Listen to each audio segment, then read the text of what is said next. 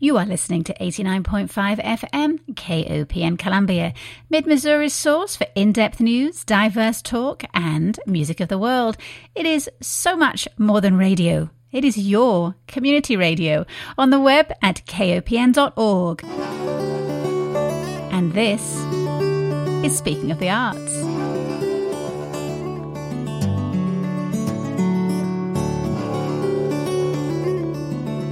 Good morning and welcome to Speaking of the Arts, Mid Missouri's only in depth weekly art show. My name is Diana Moxon. Thank you for joining me. We are going to dive straight into today's show. This week, I only have one guest, and he is world famous.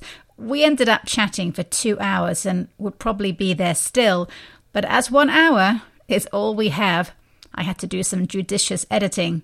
So I hope you'll stay with me for the next hour. I am so honored and delighted to have the opportunity to chat to my guest this morning, Maestro Marlon Daniel, a multi award winning conductor who has studied with some of the biggest names in the classical world, including the Finnish conducting pedagogue Jorma Panula, and who has performed at prestigious venues across Europe and the United States, including Carnegie Hall. He won the Voice of the Artist Award from the United Nations in recognition of his charitable work bringing awareness to the crisis in Darfur, and has an honorary key to the city of Chicago, his hometown, for outstanding musical achievement. He is the artistic and music director of the International Festival of the Music of Saint Georges, and more on that during our chat, and is a champion of works by living composers, especially those of African descent. He has been described as having a natural and enormous talent and as fabulous and exceptional. And for the next hour, he is our guest on Speaking of the Arts. Welcome, Maestro Marlon Daniel. Hello, hi, how are you today? No, I am so happy to be chatting to you. Thank you so much for making time to chat, Maestro. There are several areas I'd like to cover in our time together today. Obviously, your career, how we can work to bring diversity to the classical musical world, and the challenges faced by musicians, composers, and conductors of color, and the incredible work of Joseph Bologne Chevalier de Saint Georges, of whose music you are one of, if not the leading world expert expert. But let's start off with you. I am always curious in a world dominated by pop and rock music how children find themselves drawn to the classical world and how they stay with it. Tell me where it started for you. Well, it started with me when I was very young. My biological father is actually a musician, and I would be able to see him on the weekends weekend kind of dad. And but uh, basically, when I used to see him, he used to always be practicing, and uh, mostly he's a percussionist. But he had at the time when I was young, he was finishing up a degree at the American Conservatory of Music, so he had a piano requirement. So he's really very low level pianist. But I used to always watch him because it was supposed to be some kind of quality time, and uh, he used that for practicing. That shows you, well, yeah, um, the level of his interest at that time. He needed to get this degree done, but I used to watch. But I, I was confused because he would keep repeating things over and over again. And after watching him for some weeks, I actually said, you know, went to the piano and started to play his piece because I had been watching. I, I said, I figured this out. I said, I fixed it, and now can we go and have pizza? and that's was one of the one of the earliest things I remember because I thought that that's what we were supposed to be doing, going to have pizza. But you know, he's practicing, and I thought that there was something that why he kept doing it over because he couldn't get it right, and so I wanted to help him.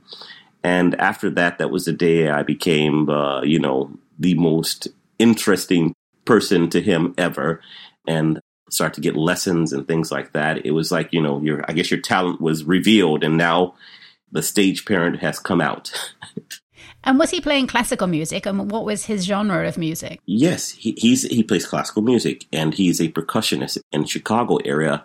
There's only so many orchestras there, but Chicago Symphony being the greatest, and they already had percussionist. But he played in every other, in still to this day, he's playing with every almost community type of orchestra or semi-professional orchestra in Chicago. And so that's what he does, and he teaches music now. So he must be incredibly proud of everything that you have become. Is, is he slightly uh, surprised that you have overtaken him to such a degree? I think he's now the relationship we had, as I said, you know, kind of weekendish because I had um, my father that I lived with and my mother. I think he was very surprised in a sense that uh, he never really, even though he does music, and he, but he never achieved the heights that I have, and he always thought that music is great, but it's never going to put money on the table, and it's great, and you can study music and then get a nice degree computer programming. Even though he was doing it, it was kind of a little bit weird. And throughout when I was studying at a very young age, I actually wound up at some point attending the uh, same school that he attended as like a they had a whole young artist program that entered prodigies kids that were like even in high school and so in high school it's sort of funny because my father had another job because obviously music wasn't working out the way he planned at the time. He had an, another job so he would do like a course a year. By the time he was in his way out i was actually as a high school student was going to the same school. And it was really very interesting, um, to say the least, because here I am, and he's the one class a uh, year or two classes a year person, and inevitably I wound up in a class with my own father. That was awkward. yeah. Oh my goodness, that's funny. Yeah. So there. So your first talent was as a pianist, and you caught the attention of some powerful mentors before you were really even in high school. Tell me how you met the mayor of Chicago, Harold Washington, and then the founder of the Chicago Sinfonietta, Paul Freeman. Well, that was very interesting. Mayor, um, I was performing a lot when I was even early high school and before, and I was on a show called Challenge of the Mind with Bryant Gumbel, I believe it was and he was a very well known, I think he's still alive, uh, well known commentator on television, on the news, but he hosted a program because they had the NAACP ACT-SO competition, and uh, and it was for basically all the arts, sciences, and things like that. And they did this documentary, it was called Challenge of the Mind, and I was one of the people who was performing. They followed me and I was playing Liszt, and, I, and also they used it for the soundtrack. You know, the opening was me, the middle was me, the end was me, and so I got the attention of the mayor. He took me under his wing, and he was very supportive because my family doesn't have a lot of money, but at least he, you know, there's a big interest, and I would play at some events for the mayor, and that's how I got like a key key to the city. When he was giving them out, he gave me one too, and so basically, it was really great. When he passed away, I cried. Mm. I literally cried because he was really had taken such a great interest in what I was doing. Yeah. And also through him, you met Paul Freeman, who must have been a, a huge mentor for you. Actually, I didn't meet Paul Freeman that way. I met Paul Freeman because Paul Freeman lived in the same building as my father. yeah, he lived in the same building as my father. My father moved to at one point in time to the downtown River Bank it's uh, one of those buildings that you always see on the thing. But my father moved there. But Paul Freeman lived in the same building. And um, one day down the elevator, Paul Freeman gets on. And my father, in his fit of pride, says, This is my son. You know, he's a pianist. He's going to play for you. And, and that's how I first met him. I never got to play for Paul Freeman. And later, on later, when I lived in Prague, Paul Freeman was the um, conductor for the Prague Symphony Orchestra. When I went to Prague and I studied at the Prague Academy, he was there. And I pulled the biggest remember me of all time sick. I had just done my, my, debut in Prague, and I, and he did a concert. I went to go see him at backstage, and I said, "Hey, Maestro Freeman, it's me, Marlon Daniel. Remember me? I knew that when he's like, I remember you." So you're basically saying to Paul Freeman, I was the little kid you met in an elevator with my dad. Exactly. Do you think he really remembered you, or he was just very good at bluffing? I don't know. I think he really did remember me, to be honest with you, because he knew who I was. But maybe because he had read it or was, um, you know, I was the only other black conductor in Prague. And um, in a way, indirectly, I sort of directly followed in his footsteps. I ended up where he was. And uh, it was really quite a powerful meeting, and I was really very, very happy. But I didn't know what to say to him because it's like, you know, you feel like as a um, conductor of color, like I'm on, on his turf and now I'm trying to take over. you know what I mean? so I had to have some kind of a, go between or excuse or whatever. Like, really, no, no, no, no. Uh, you know, I'm I'm I'm going to be over here with this orchestra. You know what I mean? uh, so you graduated from the Manhattan School of Music and then you left for Prague in the Czech Republic. So I'm curious about why you went to Europe and how or if the experience of being a black musician slash conductor felt different there than it did in the United States. Well, I went to Europe because I had this feeling that basically I noticed that all the conductors, and I didn't know very besides Paul Freeman, which I, you know, that most of them were white and from Europe. I mean, every orchestra, big orchestra that I ever idolized, Chicago Symphony, you know, they all took their conductors from Europe. And I didn't, you know, maybe I was just a little bit naive of thinking that they have these conductors because they're European trained. And I said, well, let me go and get some European training and then see how I fare. And that's why I went to Europe. And so I got European trained, came back, and um, yeah, it was the same story. I was thinking, you know, it's sort of hard to believe when you're faced with some kind of bias or things like that, and you, you know you're a logical person, you're educated, you you tend to doubt it because it doesn't make any sense. And so it didn't make any sense to me. I thought it's the training. They have the best training in Europe, and that's what I'm going to get. I'm going to get some of the best training. And so that's why I went to study at the Prague Academy. Was there a seminal moment when you decided that you wanted to focus on conducting over being a pianist? What made you switch? What made me switch? Well, I still play piano. And uh, during this corona quarantine, I've actually been practicing a lot. I went to Gilmore Young Artists I had scholarships for every school, like you know, with Manhattan School, and, and I went to Fontainebleau. I was on that track. I won things, but it just didn't seem like the traction was picking up. You know, no matter how many things I won or what I did, unless I was going to self promote, I couldn't seem to get a traction. And so I was, for my final exam at Manhattan School of Music, I decided, you know, I'm going to play a Mozart concerto from the keyboard. I'm going to do it just like Mozart. And I credit, you know, everybody takes a conducting course there, you know, basic conducting, and I play piano. I'm like, two plus two is four. Why can't I do this? I watched a bunch of Daniel Barenboim videos. He did make that set of videos with the Mozart concerto. And I said, wow, this is pretty easy. When he stands up, I will stand up. When he sits down, I will sit down. And that's why I learned it. Thank you, Daniel Barenboim, because you had a lot of great tips, by the way. One day I'm going to meet him and tell him how he was more than my first conducting teacher. and I decided to do that. But afterwards, I set up a place where we would be playing, and I was going to make this big. I'm like, you know, I'm one of those people. I'm going, I'm all in all the time. And afterwards, I got my friend who's an oboe player, and all my string friends happened to be in the Pinchas Zukerman studio, so they were pretty good. I had everybody, and I was very popular because of I'm just a very popular person, I think. and they all got there, but after we finished the concert, it was a good concert, and they all said, "Our hero," and when's the next concert? And I was like, uh. and then this one I decided if I'm going to do this, I'm going to really learn how to do this and I'm going to do it the right way because I knew that there's more to it than what I had done, even though, you know, fake it until you make it scenario was good. But I was just a little bit more curious than that.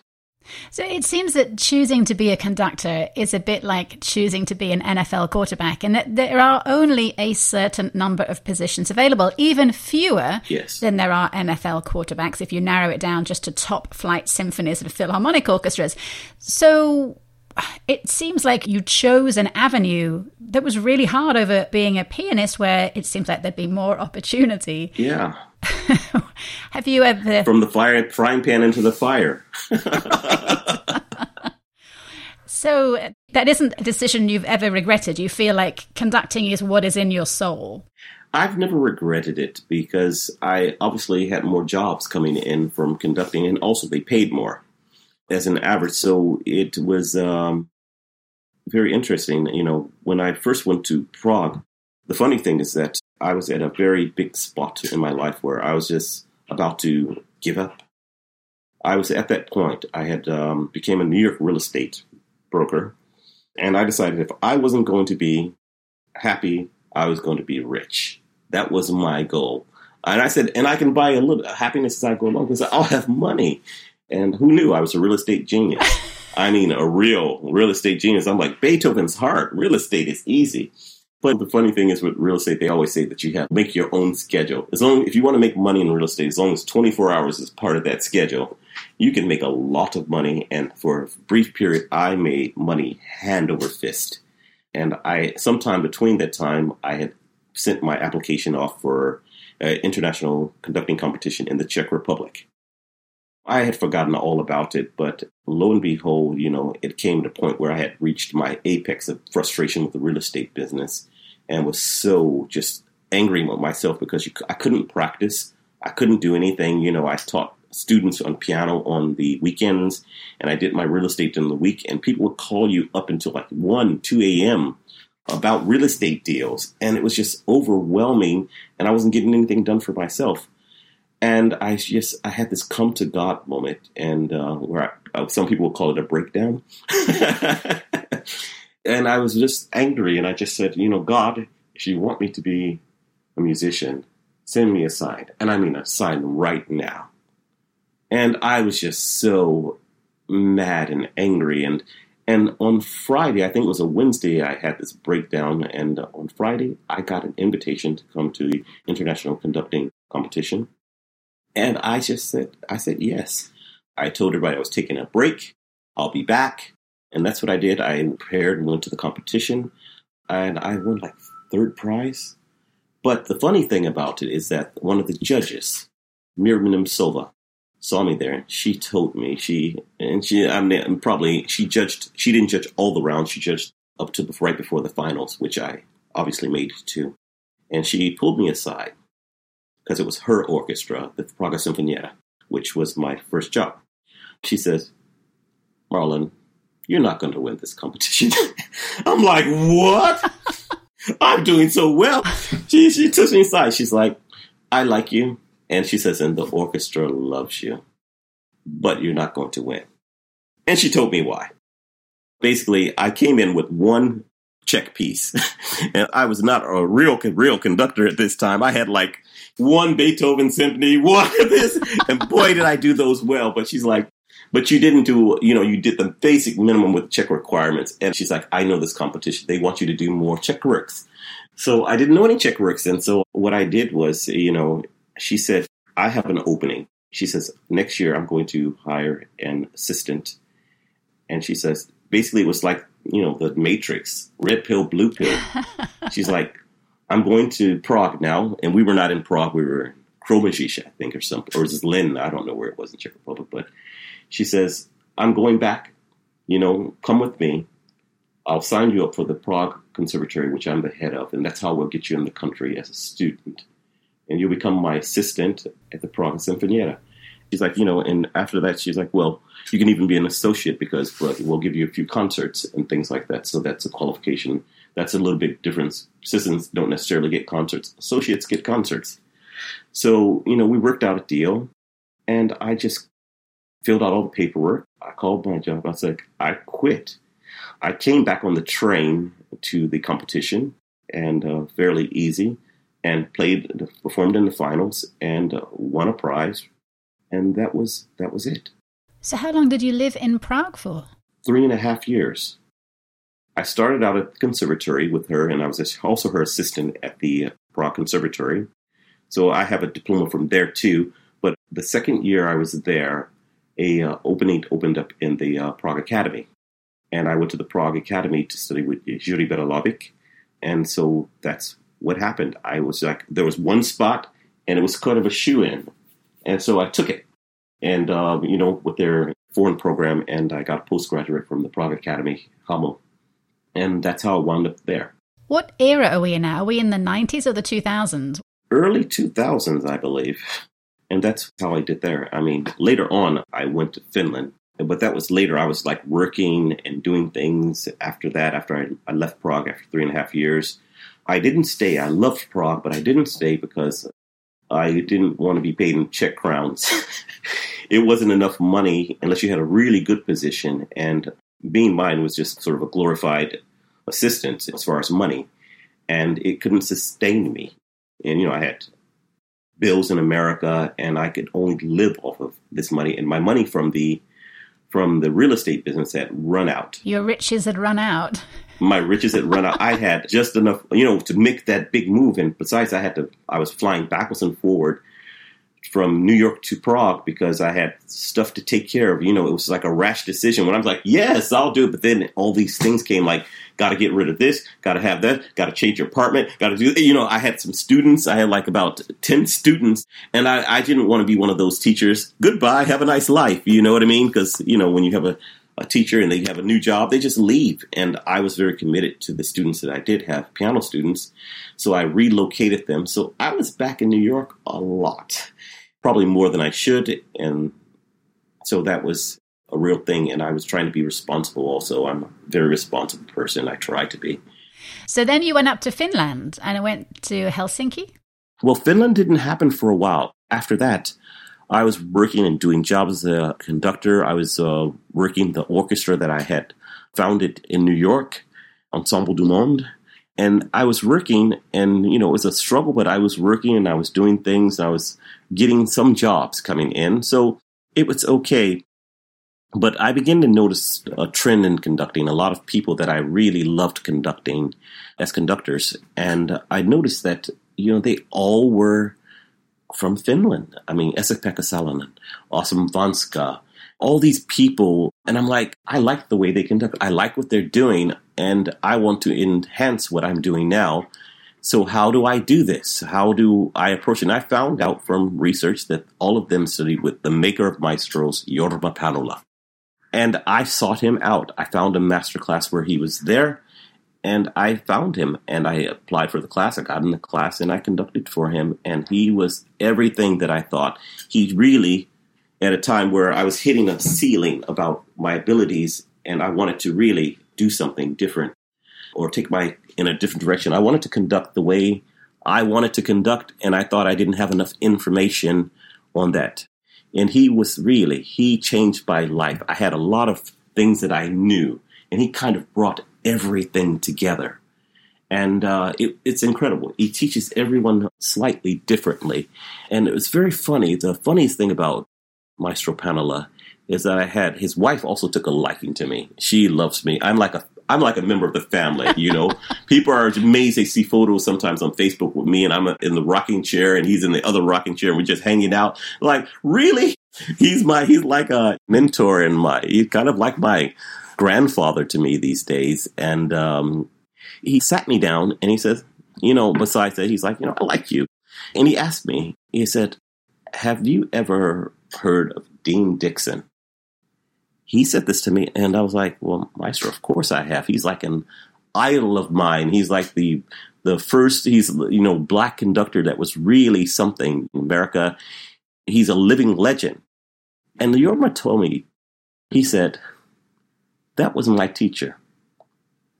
It blew my mind because you know this world that we live in of conducting conductors and there's just proportionately who are conductors. They're usually white guys from Europe, whatever. But for him to say that, to me, it brought it, one of the things that brought it home for me because it's like, wow, had Dean Dixon been able to be appreciated in the United States as he was in Europe, and uh, especially Northern Europe and Sweden and Finland and all those things, we would have had a conducting school. The legacy is from Dean Dixon in that sense. I feel very connected to Dean Dixon through Jorma, but Dean Dixon would probably would have been a conducting teacher at Juilliard, teaching everybody for the whole generation, and it, the demographic probably would have been terribly different. So it kind of hit home to me. Just these little things, you know, when people think of like racism and things like that, and diversity in classical music, it's a little bit more subtle than what you even think. And, and that mean a lot to me because here he was passing me a torch that I didn't even know existed. Well, and that that kind of gets goes back to the question I was asking about being in Prague and whether you were received differently within the European classical music world than here, whether you found the same race issues in Europe as you have had found in America. You know, you think about people like Josephine Baker. I mean, she was huge in Paris. It, it wasn't an issue that she was an African American. She was exotic and talented and fabulous. And I wonder whether you had you, got to have some of that too, to be exotic and fabulous and talented when you were in Europe, and, and that wasn't appreciated in the same way back in the United States. Yeah, I never had a problem in Prague. I love Prague. If I was offered a job in Prague, I would be there. I loved it. They treated me and everyone I encountered treated me really wonderful.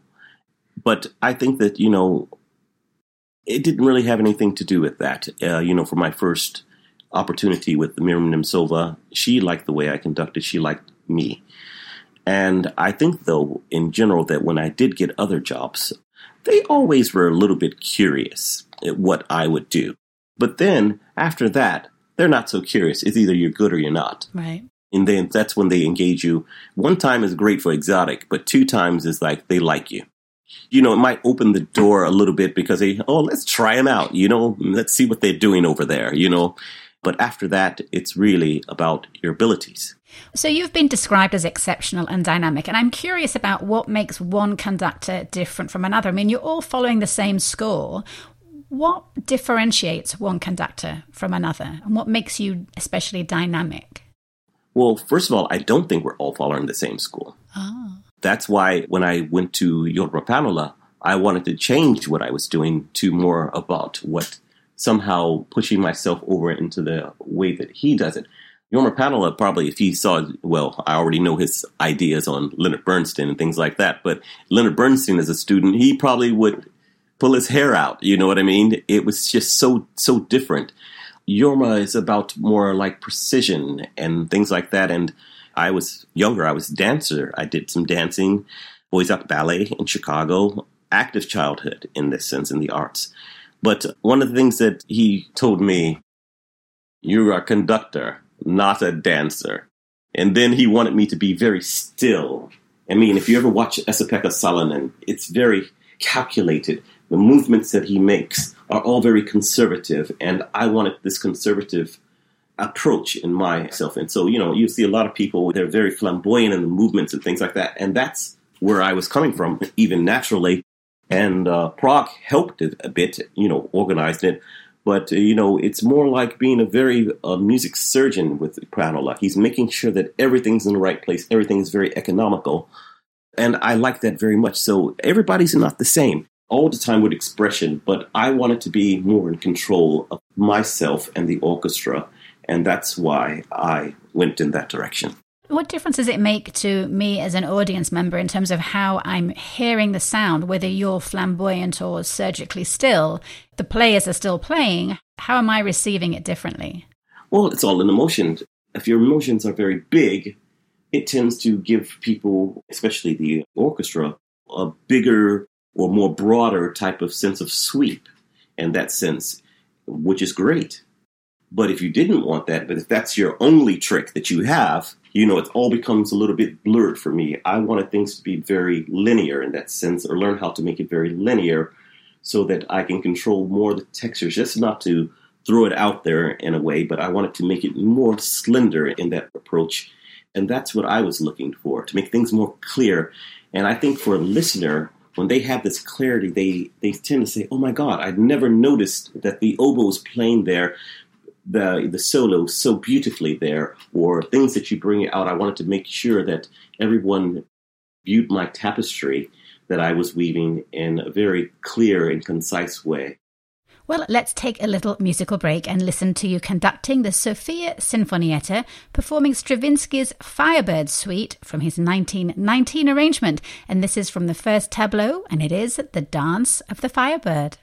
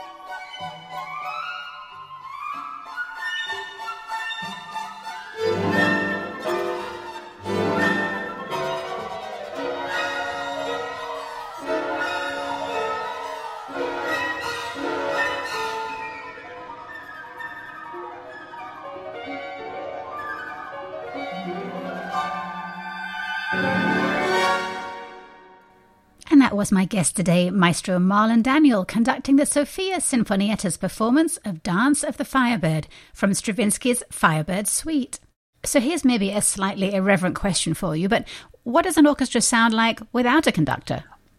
Well, depends on what the makeup of the players are. To be honest with you, I did some time with Simon Rattle in the Berlin Philharmonic. I had a fellowship to go there. And what I learned that the Berlin Philharmonic is fabulous. one of the best orchestra in the world. They can play the most complex pieces without any conductor whatsoever.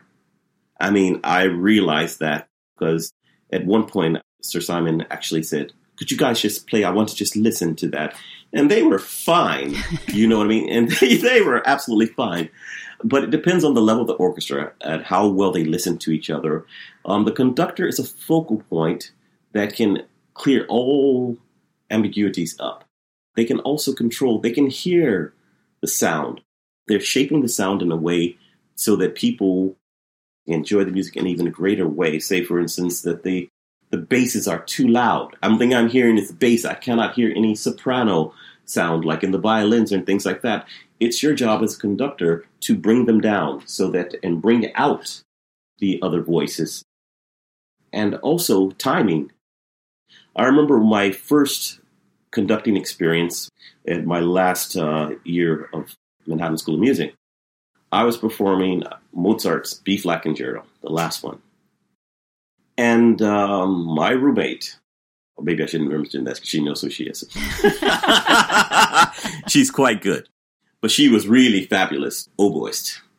Somewhere between one of the movies, it's very similar. It was like the first and the last, very similar, and the oboe has an entrance okay, she was going to be coming in like four to eight bars because it sounded exactly the same. I saw her licking her lips. I saw her getting all ready for it, and she, but she had miscounted. She had uh, miscounted, and she was going by what she had heard, which was very similar. And she put the oboe in her mouth, and I'm playing the piano, and that was like, now what do I do? but somewhere after she played like almost one bar, I had the free left hand. I stuck it up as a stop, and she she saw my hand, and I'm still playing with the right hand, and she realized that, and then she stopped, and then I kept playing until the part where she actually came in, and then I brought her in. Basically, she would have been off eight bars. She would have continued for the entirety of the piece if I wouldn't have done that. And that's the same. It's like a game of telephone or whatever. You know, when you get there, you know, it's a totally different message. Or if you're counting, I'm counting starting from one from a hundred, and I start counting, and we go around the block and we come back. We'll have two different numbers. A conductor is the point of reference for everyone, and that's just the basic. When people come in, keeping them together, especially for contemporary pieces that might sound and be different from what they're expecting. Well, let's let's talk a little bit about diversity. You spent your career calling for diversity in the classical music world, and, and it seems like those demands are getting increased attention and hopefully some traction. There's a lot of chat right now across the media and within organizations. And the obstacles are pretty immense because classical music just has this kind of white Eurocentrism profoundly embedded within it. And less than 4% of musicians in classical orchestras in the United States are black. So, where does change need to start? Well, I think, you know, first of all, educating people, even black people, that classical music is definitely for everyone. One of the major things, even from black people why are you doing that white folks music? I grew up with that this phrase in my head, and um, well, one reason I was doing it because I found it truth. Basically, I could play something on the piano and it was exactly like I heard it on recording. I didn't need a studio. I didn't need anything. I could make real sound exactly the way I it's written, and so for me, it was a truth to classical music that I loved. But afterwards, I learned that this is all a lie black people have been part of classical music for a very, very long time. And when I discovered Chevalier de Saint Georges, it opened a world to me like I've been lied to all this time because here's a person and you know people like you're playing that Mozart and all the things and you know everything you could say and I'm thinking wait a minute I found somebody who influenced Mozart And wait a minute, he's black. So you what I've been told is totally different. And then I started to investigate it more and more people and more composers throughout history who have done classical music who were actually of African descent. Right. And so I was feeling like I've been lied to and things have been whitewashed. And so, not that I'm going to do anything about it. I'm not such a militant person, it's like I'm going to do something about it. But what I did as a conductor is I began to program pieces by black composers. You know, if I'm going to do the new work, uh, one work on each of my program would be by a composer of color or a woman composer or anybody who is different instead of the same old music that they're always hearing. And St. George played a big part of it because I had a lots of friends who were violinists. And basically they would play these same five Mozart concertos. And St. George were like 14 that we know of, 14 concertos, and they all, some of them even sound, they're competitive, let's put it that way, with the Mozart concertos. Uh, some of them are great works. And I'm thinking, why, you know, why don't they play this? And so I would say, you know, I'm doing this St. George concerto. Do you want to play it? And they would play it. And I'm like, wow, this is pretty good. And I, that made me think, is classical music being whitewashed? And what can I do about it? And I'm not a person to complain, but it's more like I always want to make things better. What can I do to make it better? So that's what I did. And I started doing St. George pieces. I started doing pieces by living black composers. That's I'm like on the speed dial for most black composers these days. They're sending me their work, sometimes just to peruse, just in case.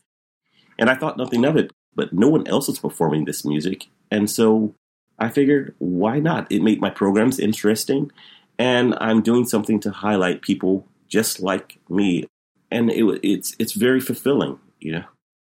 Well, that brings us to the incredible Joseph Bologne Chevalier de Saint Georges, such a great name, who was born on the Caribbean island of Guadeloupe in 1745, the son of an incredibly beautiful black plantation worker and, oh, quelle surprise, the white and married plantation owner. But his life has to be one of the most fascinating in the classical world. So give us a potted history of the amazing Saint Georges. Well, that was that was a turning point in my life as far as music of composers of color. I could first of all, I disbelieved it. a friend of mine, yes, I thought it was somebody was well, just pulling my leg. A friend of mine who happened to be from Guadeloupe. I met a friend from Guadeloupe through another friend. I didn't even know where Guadeloupe was, to be honest with you. And he says, and we're known for this and that. And, you know, you're talking, and we have a composer, Joseph Bologne, Chevalier de Saint George, who influenced Mozart. And I'm like, really? Why haven't I ever heard of this?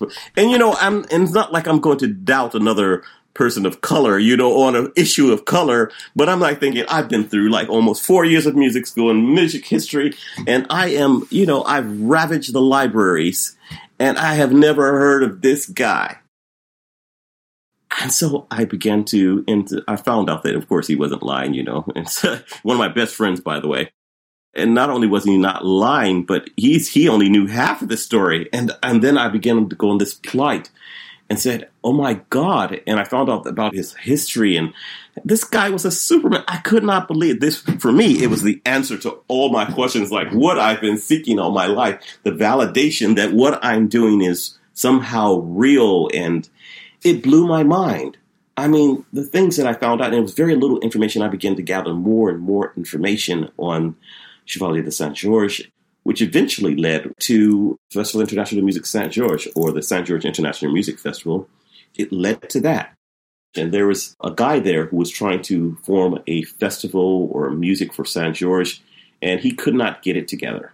He was missing a link. And basically, I was the missing link. The link, missing link was that he needed somebody who knew music.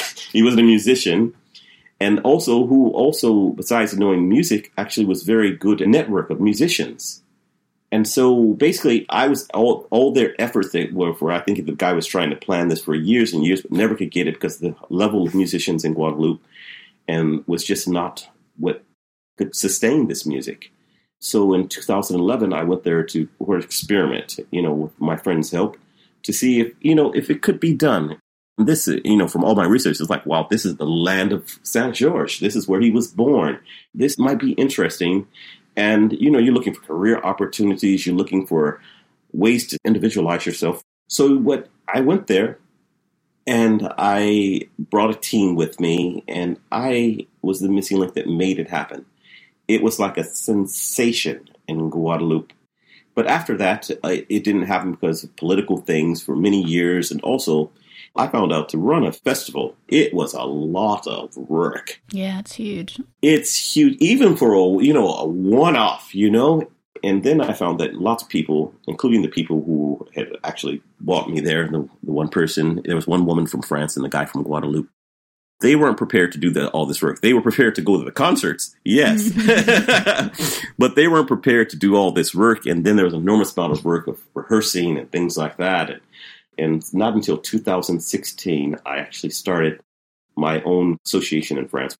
I started that with help from people who I had gathered to me who were real workers and that's where it just, you know, sprang up. It just caught immediately. We had the resources, we had a little bit of manpower, even a small manpower. And that's where the festival is today. It's like, wow, a few short years. And going back to Saint Georges, I mean, his biological father and his wife and this black plantation worker, he moved them all to France. So this is the mid 1700s.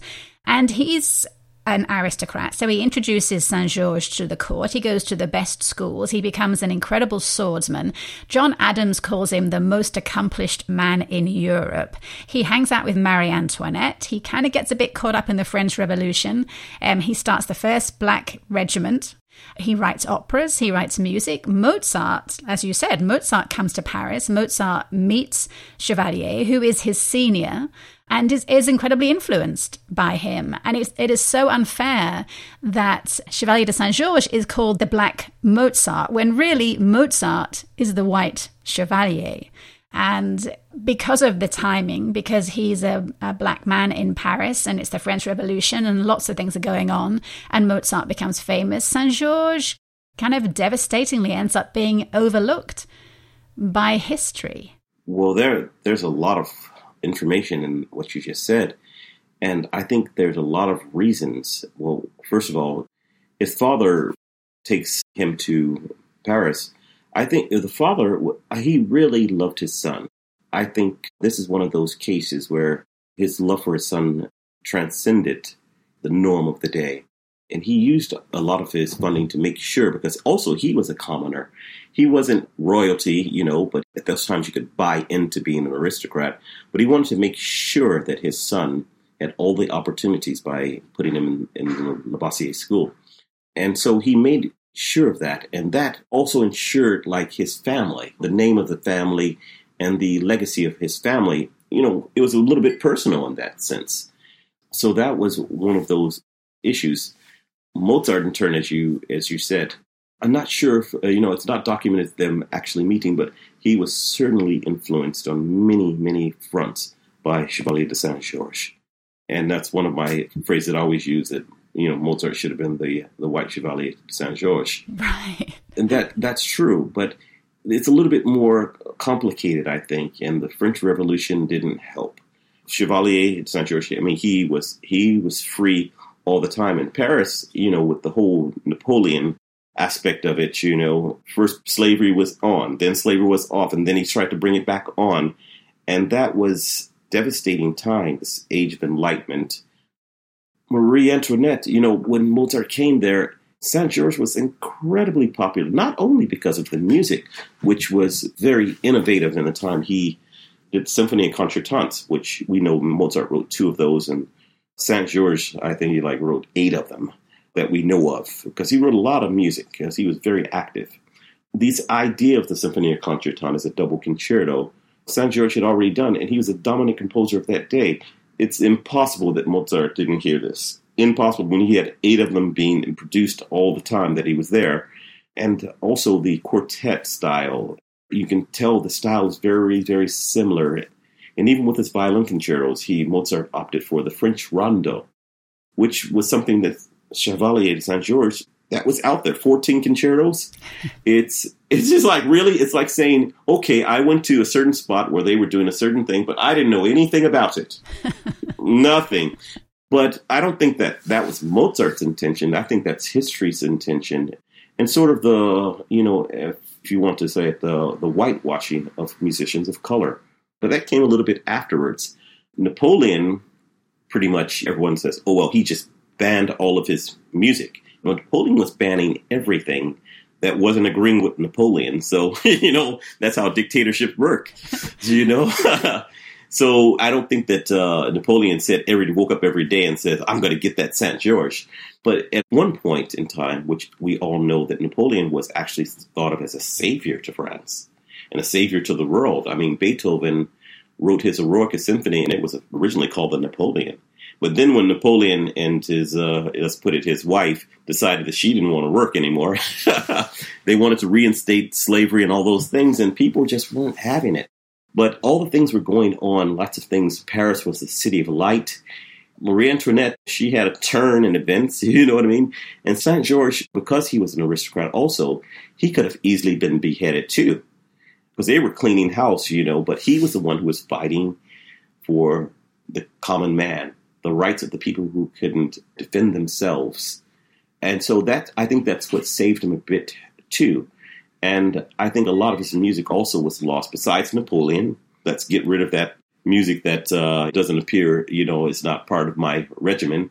But also, they were destroying everything in Paris of people who were aristocrats. And since that part of him was an aristocrat, and um, Paris was literally burning up until when the French Revolution, they were burning everything, everybody off with your heads.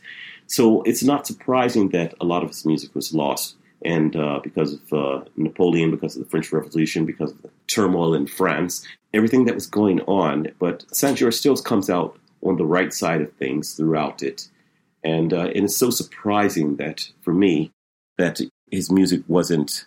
Well, I guess it was preserved as much as possible. What's your favorite piece of Chevalier de Saint Georges to conduct? Ah, probably one of the violin concertos. Probably the violin concerto, Opus Four it's just a great piece. But then again, I always like the Violin Concerto in Opus Two, Number Two, in D major.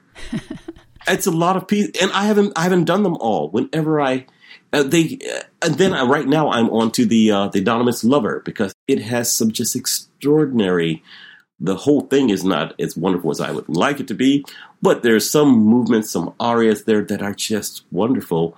So I keep learning new things. That's the great thing about Saint George. I keep learning new things about him, and um, whenever I find a new piece, I make my own addition. So I've been through the manuscript. So when people are looking for Saint George now, they usually call me, and I'm like, yeah, I just did that, or I have that. You know, I'm, I'm slowly but surely getting through the whole repertoire of Saint George so that it's available to the general public. Well, of course, we have to listen to some of Chevalier de Saint Georges' fabulous music, and as you have a fondness for his Symphony Number no. 2 in D major, here is a live performance of you conducting the DiMenna Center for Classical Music in New York City as the orchestra plays St. George's Overture to the Anonymous Lover, the first movement of his Opus 2, Number 2.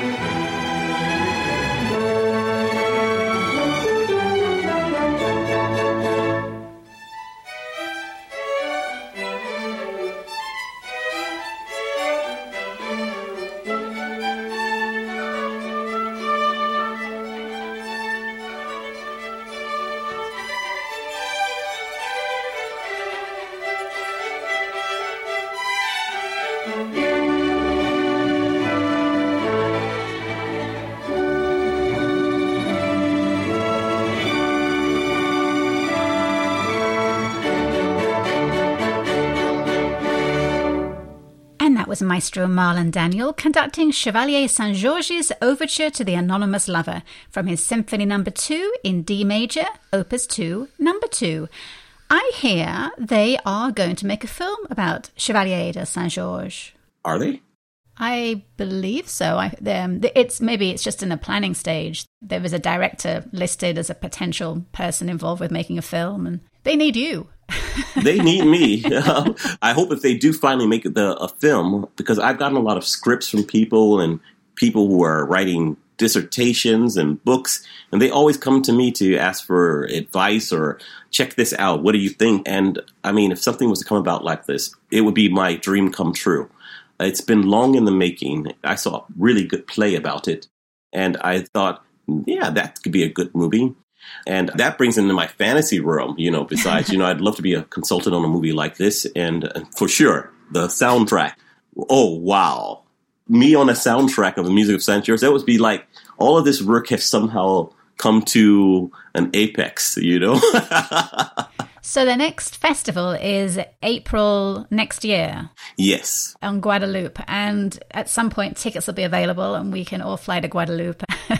well, you are certainly welcome to come to Guadeloupe, of course. Um, yeah, we're finishing up all of the things by, I think, by mid September, let's say October. You have privy to a little bit of secret information, so we're not going to spill the beans yet because also things are a little bit in flux. But by October, everything will be out on our new website, which is Festival Saint George, and that should be up in a couple of weeks. We're diligently working on that, but the programming will be up probably in October, but it is an exciting, exciting season. Every time we get better.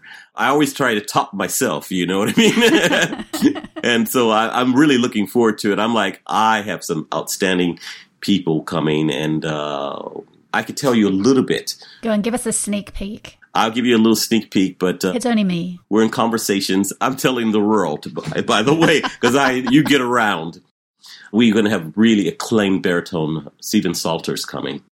And he is the winner. I think he's the only African American who's won the Queen Elizabeth competition in Brussels.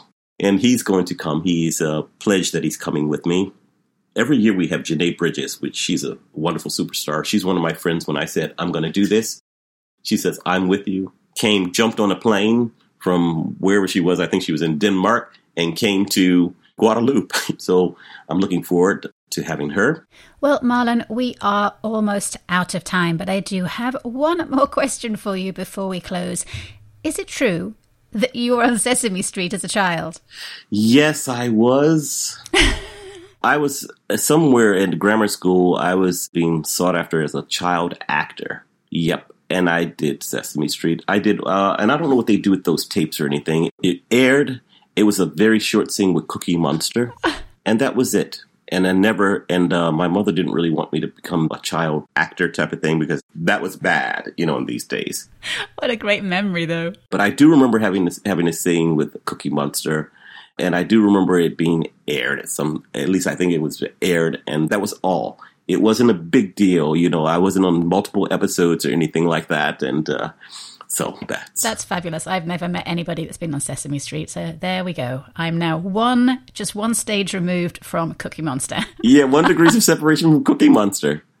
Well, Marlon, Daniel, Maestro Marlon Daniel, it has been such a delight to have you on the show. And uh, I thank you so much for sharing your thoughts and your time and for all the work that you're doing to make Chevalier de Saint Georges part of contemporary classical history thank you for having me. And yeah, thank your listeners for listening to me.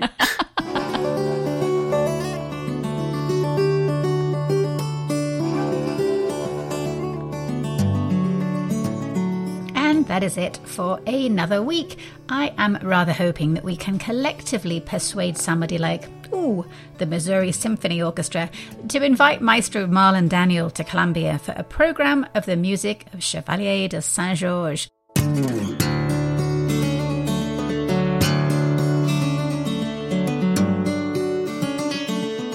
If you're interested in finding out more about the Saint Georges International Music Festival, check out the website guadeloupe-island.com forward slash culture. The 2021 festival runs from April the 10th to the 17th, and flight time from Miami is around three hours.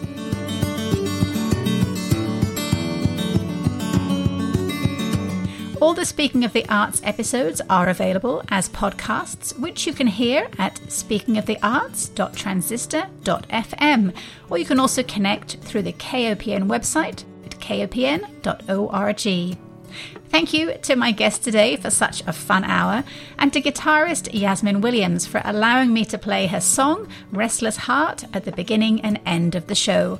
You can find more of her music and several of Chevalier de Saint Georges' concertos on Spotify. Finally, thank you so much for listening. I'll be back next week with more peeks behind the arts curtain. Until then, stay arty, Columbia!